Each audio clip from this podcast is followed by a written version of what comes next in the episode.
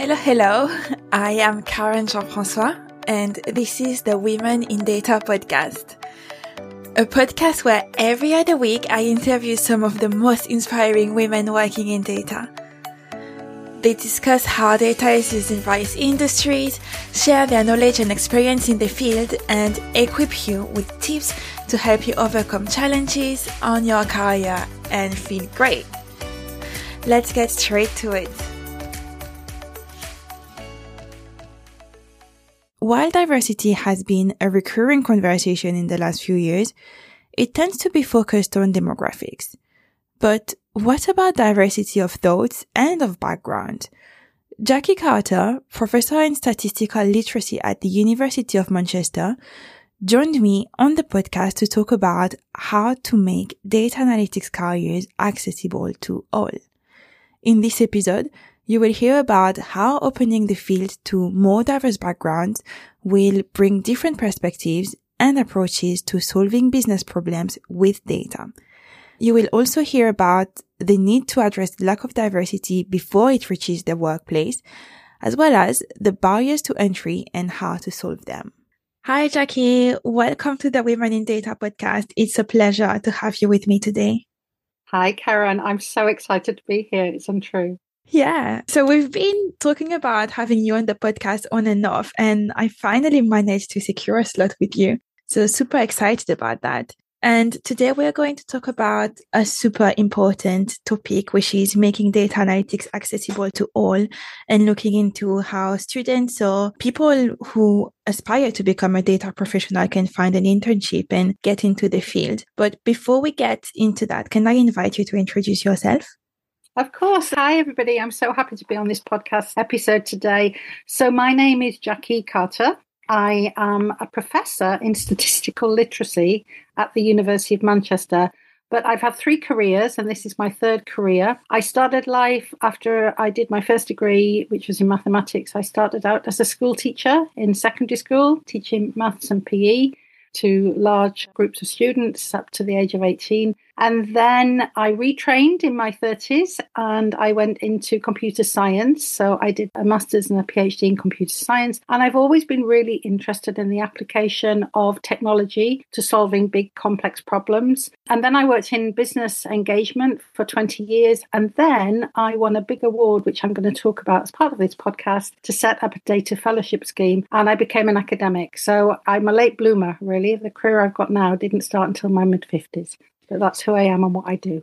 I wouldn't say late bloomer, Jackie, because the um, host of the Squiggly Career podcast tend to say that nowadays we have five to six careers in our lifetime. So you're just halfway through your career. So I wouldn't say late, late, late bloomer. That's a lovely way to think of it. Thank you. You've cheered me up no end. I have a birthday next week, so that's really cheered me up. Thank you, Karen. You're very welcome.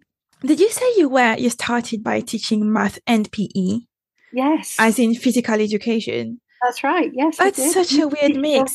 I know when you used to teach in a secondary school in the UK, and I taught in a big secondary school in Cardiff in Wales, you had to have a second subject to teach. And because I hadn't done anything at university apart from mathematics with its applications, I had to choose a second subject, and the subject I chose was PE. So I got to teach girls how to play hockey. So it was a very character building point in my life. I think oh. that oh. says a lot about me.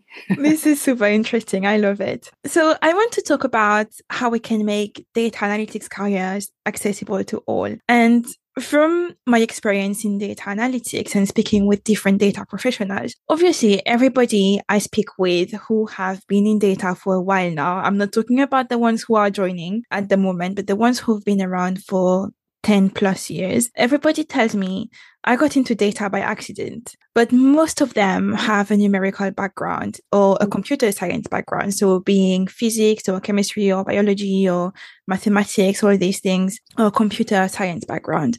But recently there's been a, a shift and we're seeing more and more people coming from different backgrounds wanting to get into the field. And I feel like the pandemic has accelerated that quite a lot. So I have in the podcast prod team, I have someone who transitioned in a career in data analytics coming from hospitality. So completely different background. She was doing sales before in hospitality and that's something very different. So with this growing, why would you say it's so important for us to bring more diversity to data analytics professions? I'm so happy you've asked me that question because this is my mission, actually. I talked about being a late bloomer, but actually, it's about finding my mission that I think I can give most back to the data profession, in actual fact. And the reason I think it's so important to have a diversity of perspectives and a diverse talent pipeline into data professions is because we don't just need people who are numerically competent or quantitatively accomplished. We need people who can really think about human behavior and the complexity of the social world. And so, as part of my job being a professor in statistical literacy, I have the absolute pleasure of teaching young people who have come to university to study social science. So, they're passionate criminology or sociology or politics or linguistics. They're here to understand about how the world works, different theories, but they're also really eager to see how they can put that knowledge into practice. So I'm coming at data um, skills building and data talent pipelines from a quite different perspective now to the one that I was trained in, to the one that I've worked in.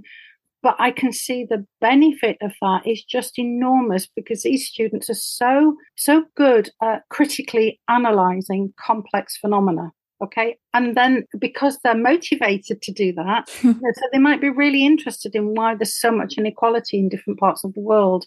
But because that drives their motivation, they will go out and learn the skills to use the data to answer the research questions that they've got.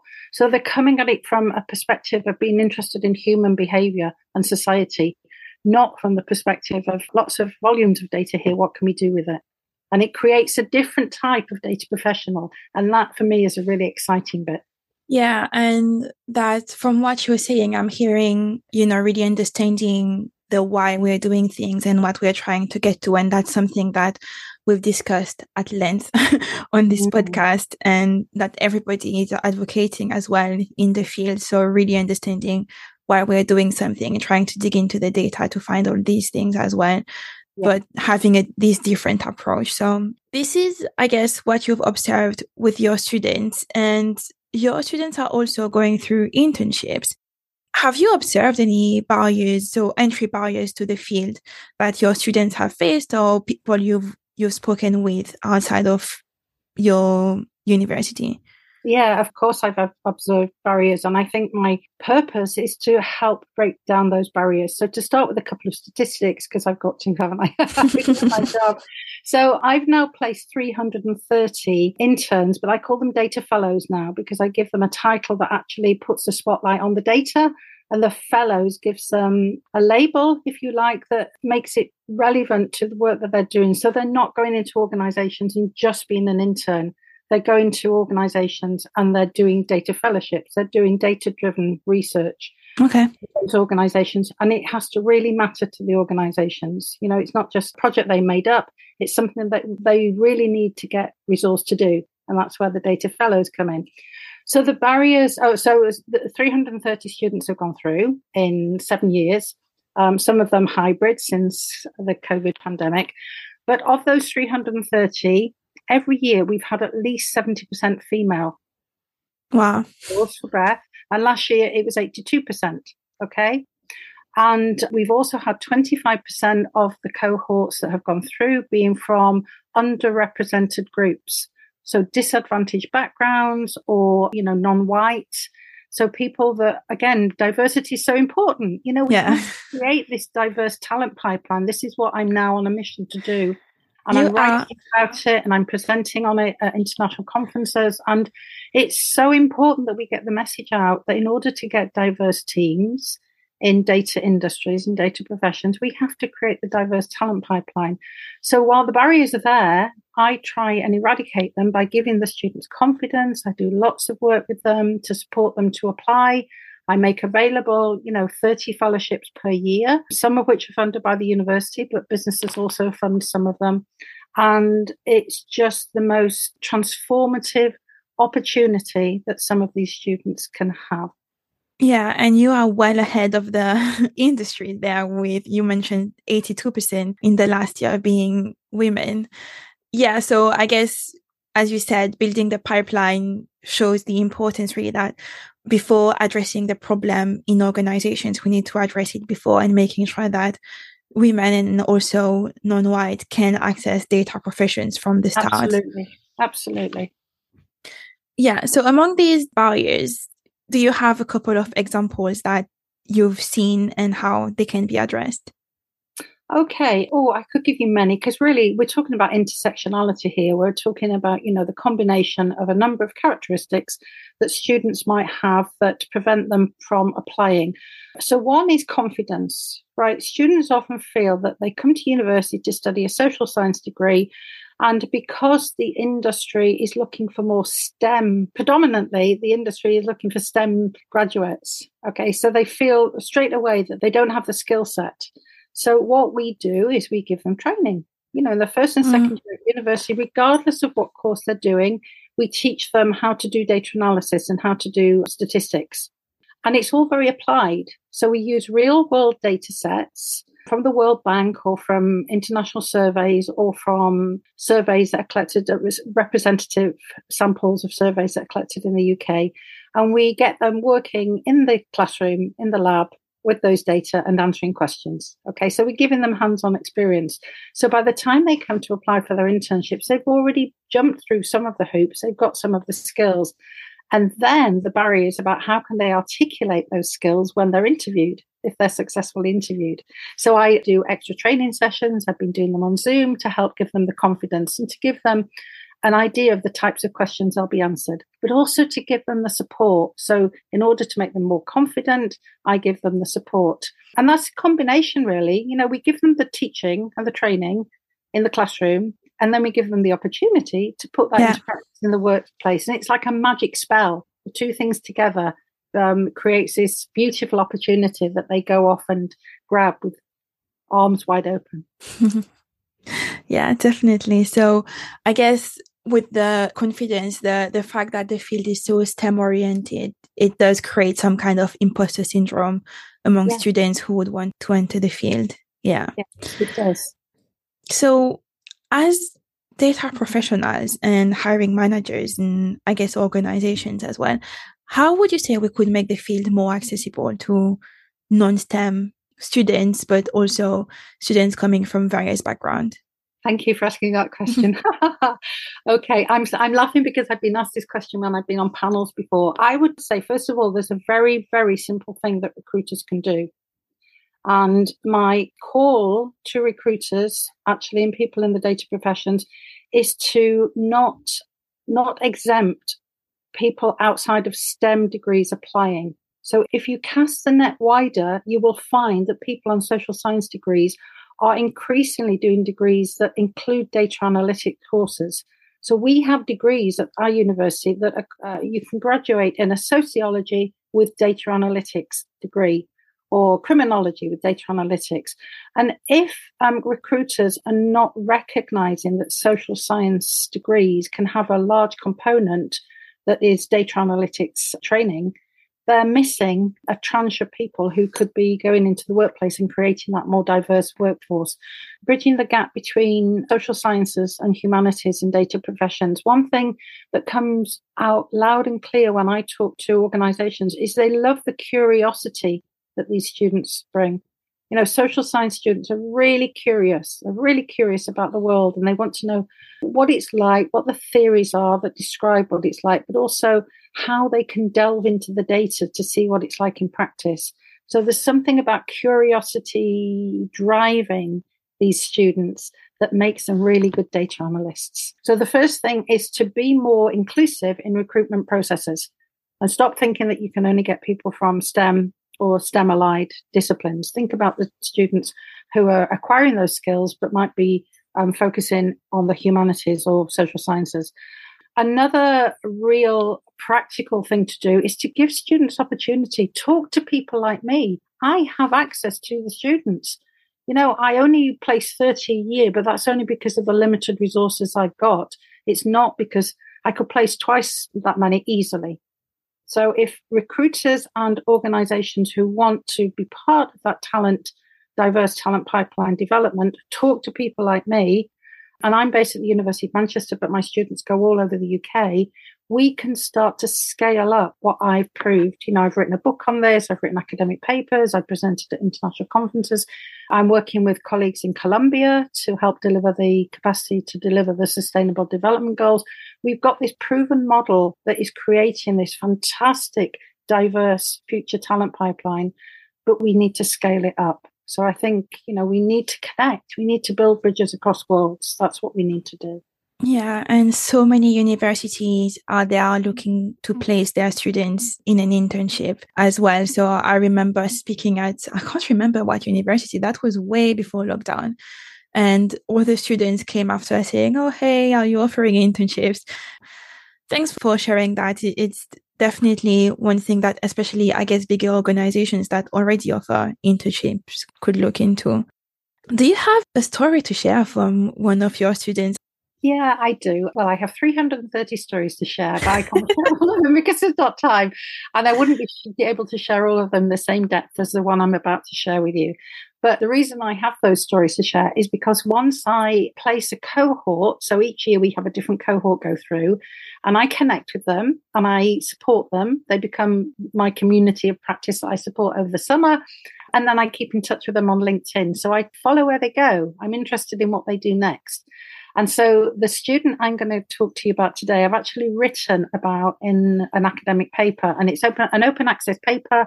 We could maybe share the title of it. The title is called Developing a Future Pipeline of Applied Social Researchers Through Experiential Learning. And it talks about the program that I've told you about here, the Data Fellowship Program. But I have a student who I'm going to call Sam because I anonymize their name in the paper. And Sam was a sociology graduate who was really interested in doing a data fellowship, an internship. So Sam went off and did eight weeks in a company in London that was interested in analyzing data, both quantitative and qualitative, actually, in conflict ridden countries. Okay, so she, that person, Sam, is a she, did their work placement. Then they came back to university and continued to work for that organization. Okay. And when they left university, because they had this experience that they could talk about in interviews, they quickly got into various companies doing data analytics. And they've worked at various different size companies doing various different roles. And I'm just going to, if it's all right with you, I'm just going to read out something that I've written about this person in their own words. Okay. Sam says, whilst a lot of businesses do data analytics with a transactional or financial focus, uh, just looking at the raw numbers, there's not so much of a focus on how customers behave or feel. And that's something that the social science side really helped me with because we're trained in social research methods. Like what are people atti- what are people's attitudes and how do you measure people's behavior? How do we look at the big picture, the context in which the data is collected? No one was really thinking through that relationship at the place where uh, they were working at the time. So I brought that strength. And from statistics, I brought knowledge of things like regression analysis and dimensional reduction. So, you know, how, how do we find the underlying factors in people's behavior? Things like that. And the technical things I'd learned on placement. So, in my current job, I'm now back to applying sampling theory. So, sort of back to my roots. Hmm. and that sums up that if we get students like Sam who have been trained in social research methods, including statistical techniques. They've had that hands on opportunity to analyze data, but they're really interested in human behavior. They can bring so much to a team, so much in way of diverse thinking. I agree. And while you were reading this, I guess, testimony, I was yeah. thinking, oh, that sounds a bit like behavioral science. Jackie, let's imagine there is a student who, or someone who wants to transition into a career in data, who is looking for work experience. Obviously, we've all been there with the, oh, you don't have enough experience, even for entry level roles sometimes. What would you recommend that they do, or how would you advise them to approach their looking for an internship or looking for work experience? so now I get to plug my book. well, I have to. So I've written a book and it's called Work Placements, Internships and Applied Social Research.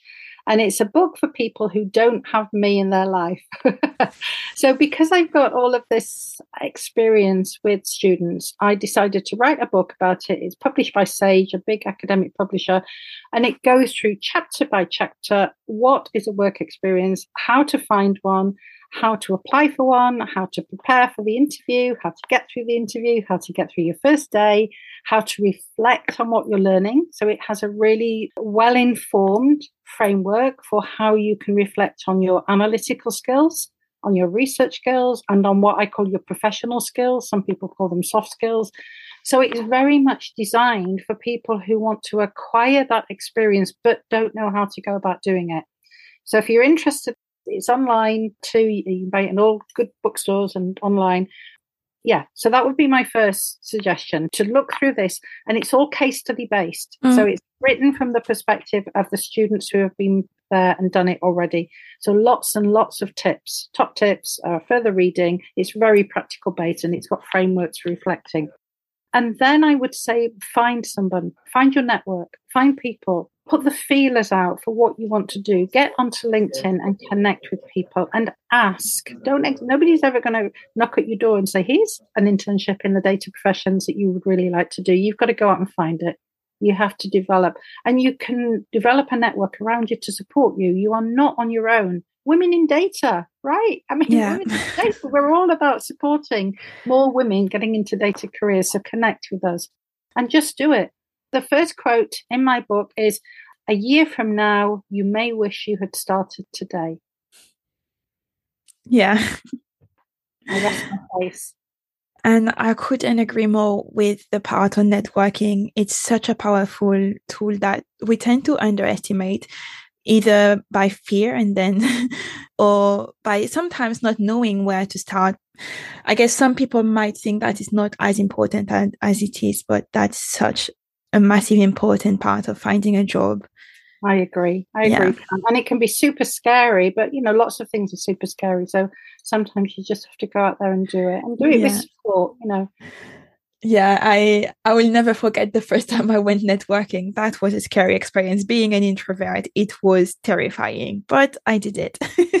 yeah, and uh, you learn you learn from putting yourself in those scenarios, don't you? It might always feel uncomfortable, but it's sort of part and parcel of putting yourself out there and making things happen. Absolutely. Thanks for sharing that with us, Jackie. And I will definitely link in the show notes the, the, the paper you mentioned, but also your book. So for everyone who wants to have a look, they can find the links in the show notes and just click and find all that. To close the episode, I wanted to ask you what you're learning at the moment or are interested in learning about. and I said to you, I was really looking forward to this question. I am learning Spanish on Duolingo. Oh my God. Okay. okay. And I am not a linguist. I have dabbled with languages in the past. I used to live in Wales, so I tried to learn Welsh and you know at school I did French and yes, but I'm learning Spanish because I've got this connection with Colombia. I'm doing some work with them. I want to be able to go over to Colombia. They're going to invite me over to speak there. And I want to be able to converse in Spanish.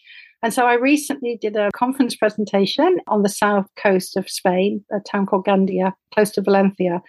And it gave me such a boost.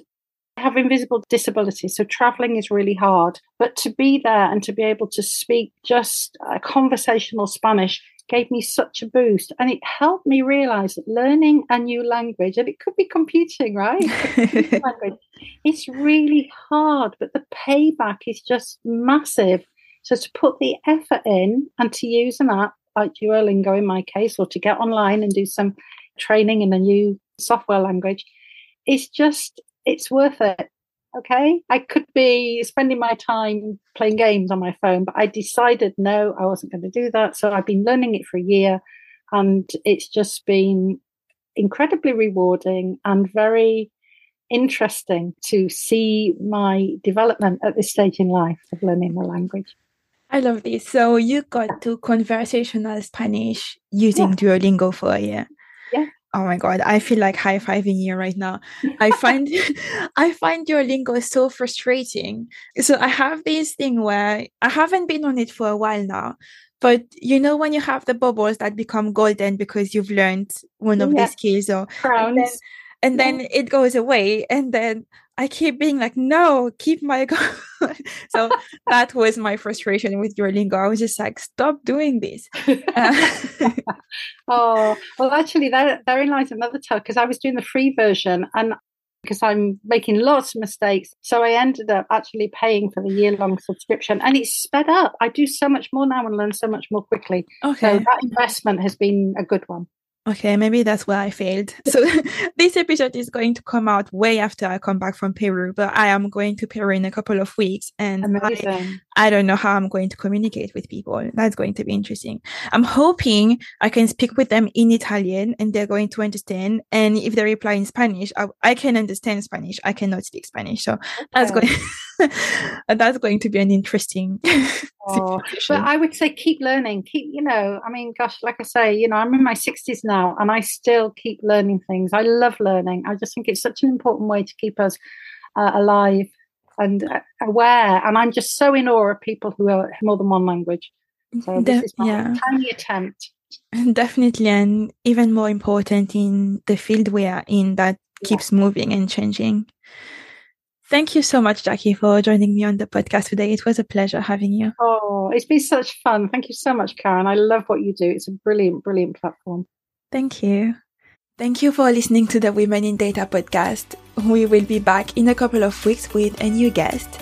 Until then, if you have two minutes, it would be great if you could leave us a rating or a review, as it helps not only to make the podcast more visible, but also to enhance the content. If you don't want to miss the next episode, follow us on Apple Podcast or Spotify. We are also on LinkedIn. And if you wish to, you can even register to the community for free. All you have to do is head to womenindata.co.uk. Have a great day.